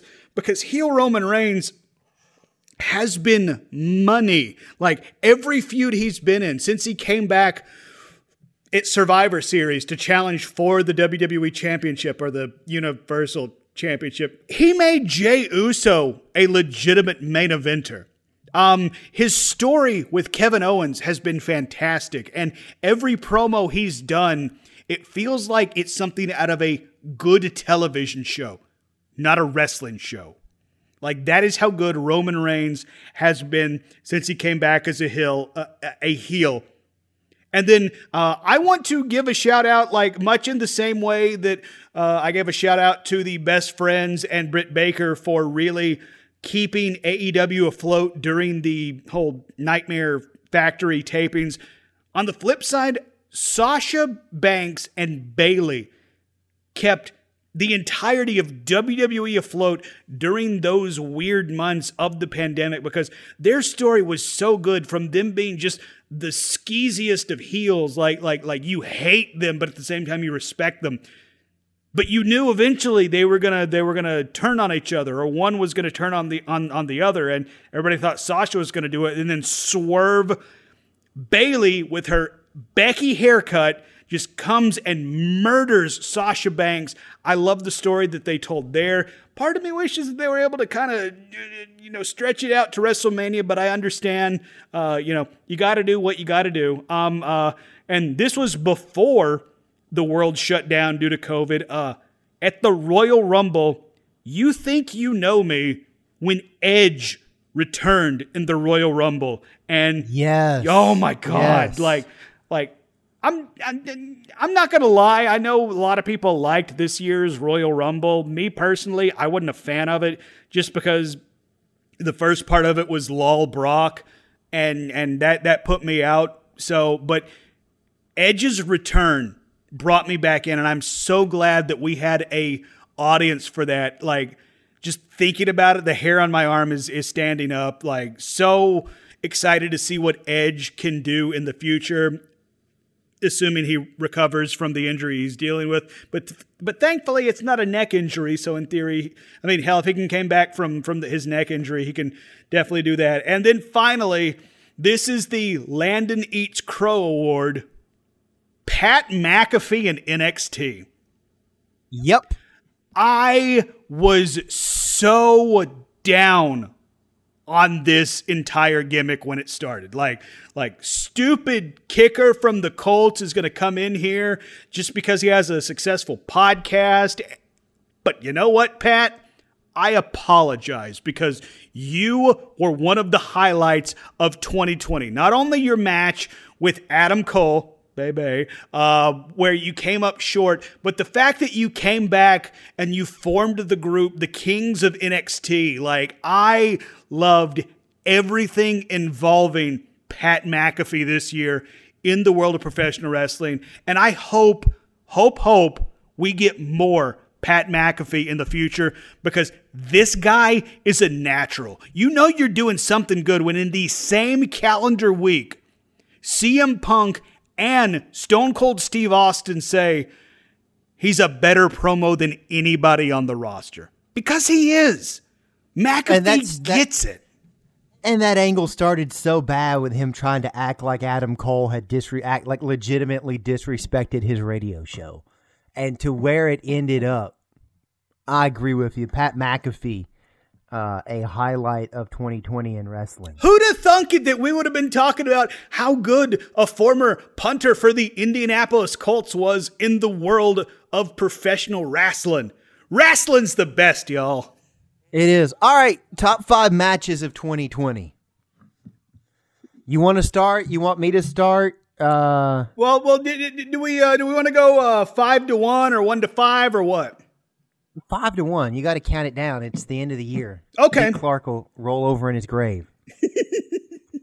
Because we agree on a lot. We actually agree on a lot of these. And if you need to add in an honorable mention or something, we can work that in along the way. I'm going to start at number 5. And Dawes, if your numbers are a little different or whatever. But number 5 for me was the BTE 200 match between Matt and Nick. Wow. Yeah. Hey, I love it. Like the story that they told leading up into BTE, which by the way, like if you're an AEW fan, you really need to like take 20, 30 minutes every Monday and just watch it. Like what do you do? Watch BTE every week. Yeah, but like, that was like, I don't want to give you homework, but if you want the entire experience, yeah, probably you need to watch BTE. So that was number 5 for me. I thought that was really creative what they did when the Bucks literally had to stay out in California for a while and were off television otherwise, that they started doing some matches on BTE. And I think that might have been a good dry run and blueprint to try to figure out how to merge BTE and Dark together and whatever the second program is going to be for AEW and TNT, because that's happening in 2021. Yeah. Mm-hmm. So I like the BTE 200 match. There were some nice callbacks to it. It was a good match because the Young Bucks were wrestling in it. So shocker. So BTE 200 is at number 5 for me. That whole deal that they were doing that led to that, again, to be able to get some guys back on quote unquote television that couldn't appear on Dark because they couldn't travel from California to Florida. And the storyline with the Young Bucks injuries and needing to have a match against one another to know that they're ready to go back to AEW and everything. That was number 5 for me. Dawes, I know that one's on your list as well.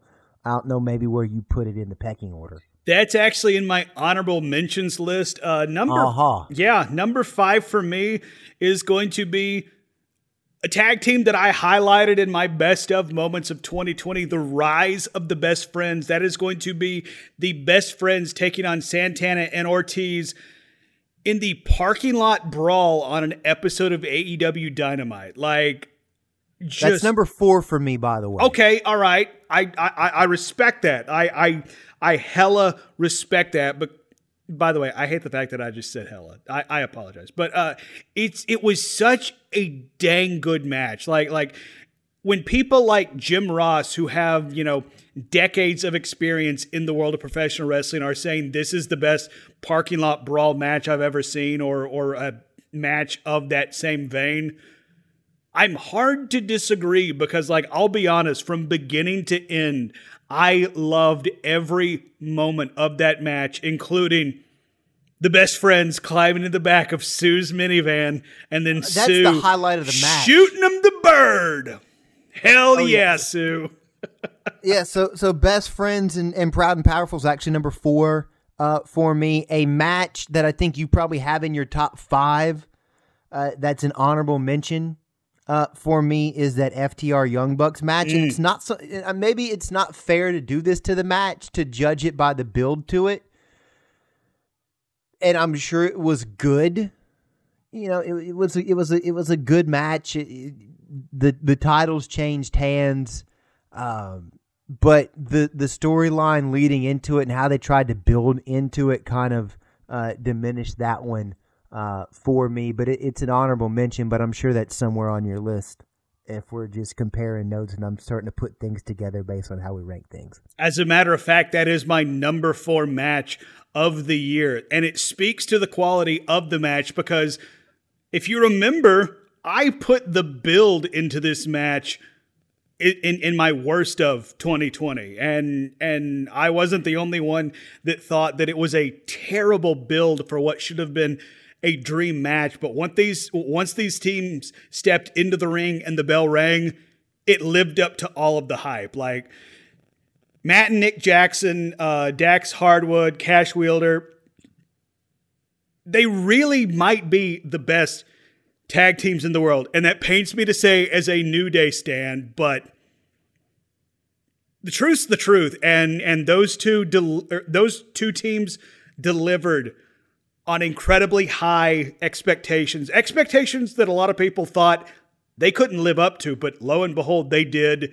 And that match was fantastic. Number 3 for me, because again, the FTR Young Bucks match was good. But it's just on the outside of my top 5 because I really liked that match that the Bucks did on BTE. So it was between this should tell you something about the Bucks. It was between a Bucks match and a Bucks match for number 5 on the list. And then if I count it, 1, 2, 3 of my top 5 involve the Young Bucks. They're kind of good at wrestling is what we're getting at. Kind of good at wrestling. Number 3 for me, and this isn't a separate category from the others, and I need to preface that because of how I'm going to rank stuff later. Number 3 for me was the Stampede. I thought that was a really good way for AEW to make up for the fact that they didn't want to do Blood and Guts, aka War Games, without fans. And the fact that the Daily Place Amphitheater is right across the street connected to the Jaguar Stadium. And I thought it was a really well done match, good spots, and kind of different from the other cinematic matches that happened in 2020. Yes, it was a pre-tape. The Best Friend's parking lot fight with Proud and Powerful was taped ahead of time, too. That doesn't really make it cinematic in nature. But I really enjoyed the Stadium Stampede. It was a good way to close out that pay-per-view and kind of wind down that feud between the Elite and the Inner Circle and a decent substitute for not being able to have War Games. Yeah, that bums me out. We never got to see that Blood and Guts match, which I mean, I love the fact that they used a quote from Vince McMahon kind of trying to disparage. It was like, well, guess what, son of a bitch? We're going to call our match that. And also it's like let me pivot back to the worst of. Let me throw in the injuries to Matt Hardy. Not only did he get busted open, really gory the hard way, I thought I watched Matt Hardy die on pay-per-view. Thankfully, he didn't. He got better. But fun. This is my number 3 match as well. Like Stadium Stampede. Like I loved everything about it. The stories that they told during the match. I was honestly nervous when Jericho announced it. The Stadium Stampede, because you know he likes to get the kind of hokey names and stuff. Sometimes we talked about Mimosa Mayhem. I was worried this might not be great, and it absolutely delivered. I mean, Jericho giving the Judas effect to the Jags mascot. Oh, that was fantastic. And as a Titans fan, I love that. And Sammy Guevara, unfortunately, getting chased by a horse. Shouldn't say it, but Sammy Guevara getting chased by the hangman on the horse. And well, hell, even before that, like the Inner Circle coming out in matching jerseys. How legit is that? The 100 yards of soup, or were they the 100 yards of suplexes? Were they all Northern Light suplexes? I don't know. I'm not technical, but the spots off the goalpost, Hager and Cowboy at the bar. Yes, in the bar. That was probably my highlight of the match. Like it felt like a John Wayne movie where the gunslinger walks into the bar, looks at the guy that he knows, it's either he has to kill or he's going to kill him. Almost a show of respect. It's like, you want to do this? All right, we're doing this. The swimming pool of reincarnation, although I really hope Tony Khan cleaned that pool really, really well, because drunk Jaguars fans do unmentionable things in that during the football games. Yeah, well, I'm just saying, man. You're in Northern Florida and you're drunk. I mean, you live in Jacksonville, so you're already practically white trash. In your face, Jacksonville, go Titans, Duval. And the finish, like the balls of Sammy Guevara let Kenny Omega one-winged angle him off of that platform. Yes, like I know Matt Hardy has already termed the coin spot monkey. Sammy Guevara might be the very first bump monkey because, oh my God, the fact he's like, yeah, sure, let's do this. Oh my God, that spot. Which leads me to honorable mention, Sammy Guevara getting hit by a golf cart on Dynamite in that street fight. Like, that was fantastic. 4 or 5 days before the Stampede. Uh-huh, yep. Oh, that was so great. The week of the Stampede. Uh-huh. So yeah, Stadium Stampede in at number 3 because that was just, it was fun. And I think it probably kind of pissed off some people like my Uncle Jay. Well, it's okay. He can yell at somebody in a Wendy's drive-thru. Motherfucker. Dairy Queen drive-thru. Yeah. Or was it Wendy's? I can't remember. It was Wendy's, but whatever. But yeah, that's anyway. Also my number 3. I also think we might have the same number 2, and this might be a cop-out, but I feel I'm feeling through the universe. We're just going to lump a whole bunch of cinematic matches into one category, right? It's not fair because there were so many good matches in 2020 to have to list those individually and then would have to leave out the Stampede or the Best Friends or BTE. I guess we can make a list more than 5, but I feel like a top 5 list is. It definitely sounds better for a podcast, you know, a top 5. Yeah, do your top 5 matches. I didn't want to do, you know, David Letterman might sue me if I do a top 10 list. And I don't know if there's actually 10 good matches I should put on a list. I'm going to disagree. There was definitely some good stuff going on, but it was like let's highlight the high moments.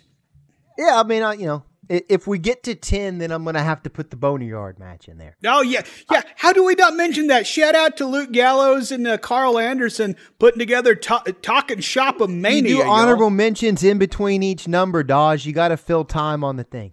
But no, the honorable mention to the entire Talking Shop of Mania. Yes.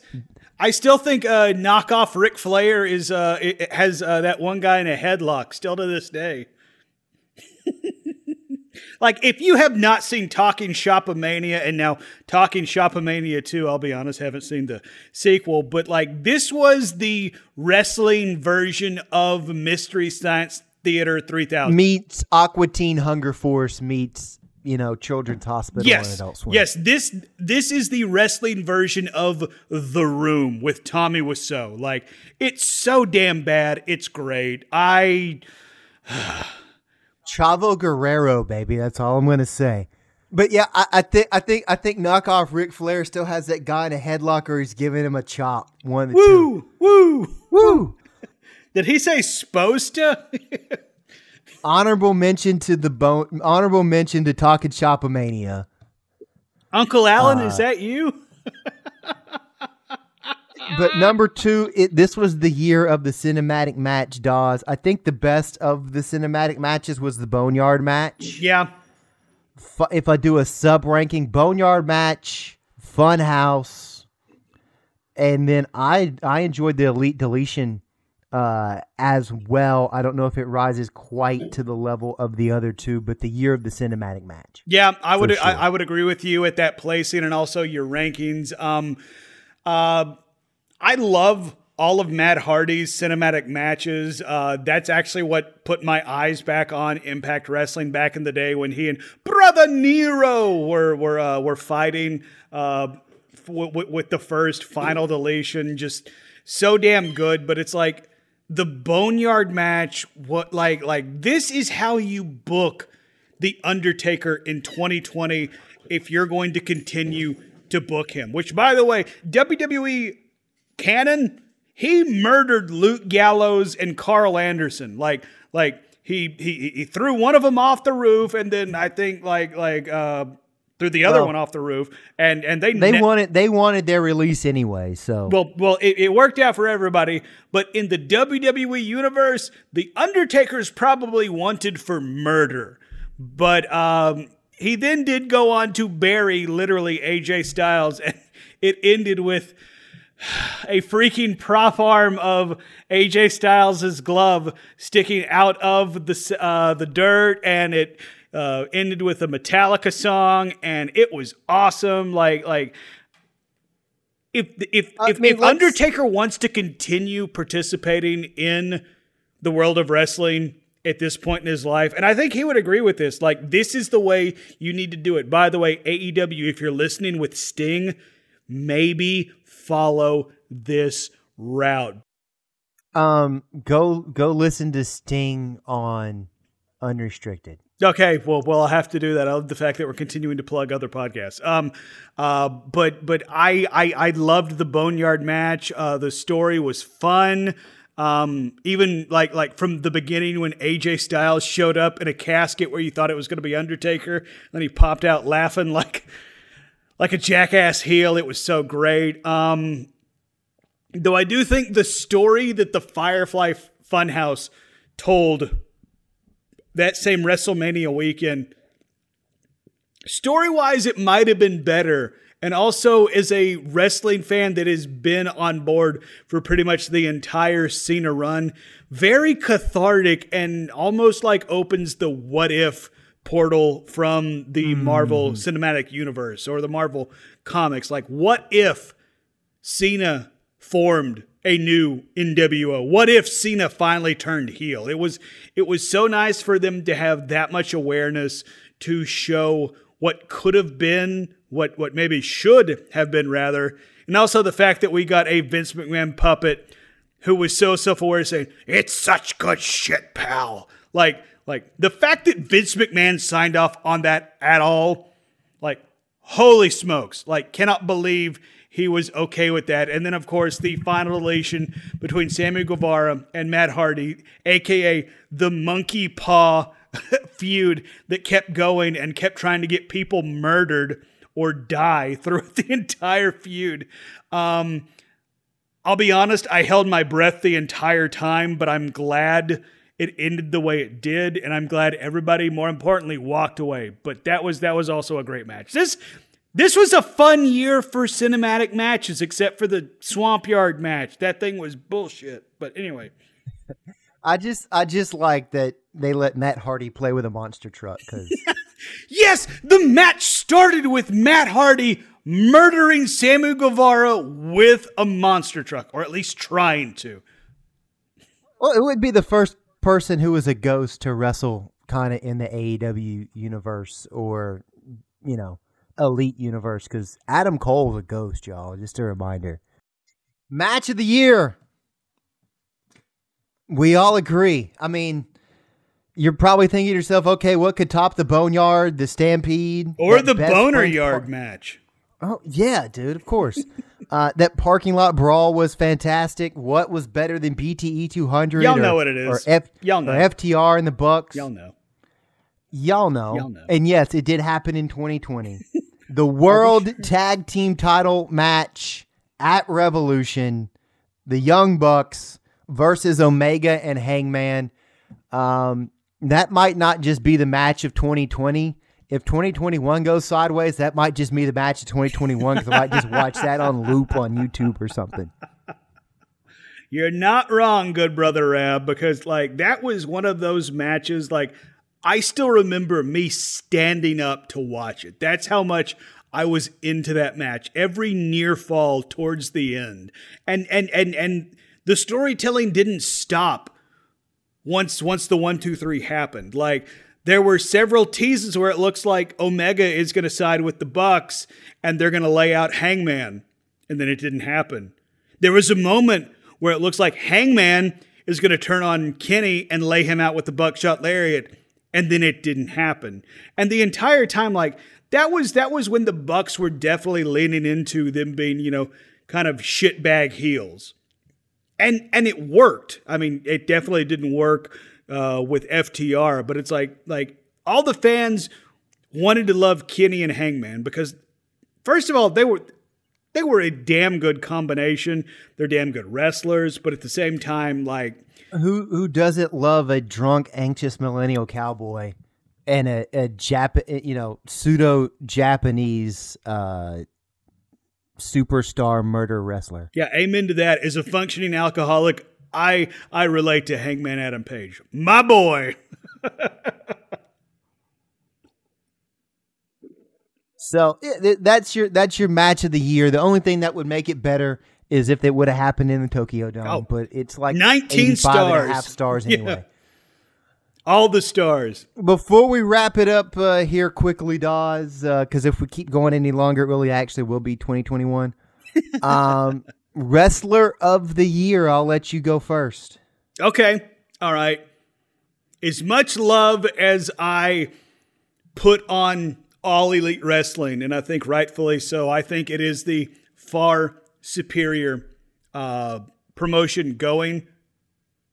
My wrestler of the year actually comes from the WWE, and that is Roman Reigns. I can vibe with that. They finally turned him heel. They made him a Paul Heyman guy. He's had a resurgence, and he's finally getting over. I don't know why WWE has to be so stubborn sometimes and try to force feed you stuff you don't want. Nobody wanted to like Roman as a face, but there's been a good resurgence for him since the old big dog turned heel. My wrestler of the year in 2020. Well, hold on. I have some more reasons for Roman. Can I get in here real quick? Yeah, go ahead. Part of the reason is he loves his family so much. He's like, hey, guess what? I have a pre-existing health condition, so I'm going to go the hell home and protect myself from COVID in the lead up to WrestleMania. And then he comes back and is the biggest and, quite frankly, best thing in the world of professional wrestling. He made Jey Uso a main event superstar, and he's going to make Jimmy Uso a main event superstar once he comes back. Everything he's done from the Jey Uso storyline to Kevin Owens at TLC, it looks like we're getting Roman Reigns, Daniel Bryan on like coming up next year, which that is going to be so damn good. Like Rab, I'm sorry, I'm gonna have to re-up my WWE Network subscription just to watch that stuff. But Roman Reigns has killed 2020, and it's hilarious because he wasn't here for most of it. My guy of the year, I'm going to represent the AEW side, and I don't think this is too controversial, and I don't think it's just me being a mark. I thought 2020 was a really good year for Jon Moxley. Okay, all right. Yeah. I think 2020 cemented what we all really knew. I say all of us, but except for Vince McMahon, that's a dude that you can build a company around. Climbs the mountaintop, becomes AEW champion, has some darn good matches with just about anybody you put him in the ring in, and cannot wait for the next chapter in 2021 to see what he does when he's turned loose on that turd Kenny Omega. Yeah, I'm really looking forward to their return match. It's going to be very interesting. That is going to be very entertaining. But, I mean, he gets in the ring. The story he told with Eddie Kingston, kind of having to adjust on the fly, and they decide to do the empty arena match with him and Hager wasn't great, but it wasn't just absolute poo. It was hard hitting at the absolute least. And you mentioned the Kingston match. That was an instance where they had to pivot due to COVID. And I mean, good on them. They put on a pretty damn good show because of it. They put on a good show. It was one of those things they kind of had to come up with on the fly, but he worked well again. R.I.P. Brodie Lee, but he and the late Brodie Lee had a good that team. Match was so dang good. And they protected Brodie as a monster so well. Like the only way he stayed down was he literally went through a stage. I even like the John Moxley MJF feud as well. I thought that was done.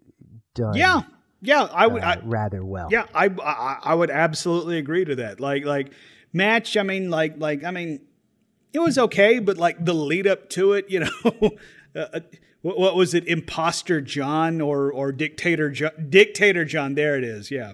Well, a lot of that feud was so good because of what MJF did. But as we shout out to MJF. Things, how did we not mention him in our best of at all?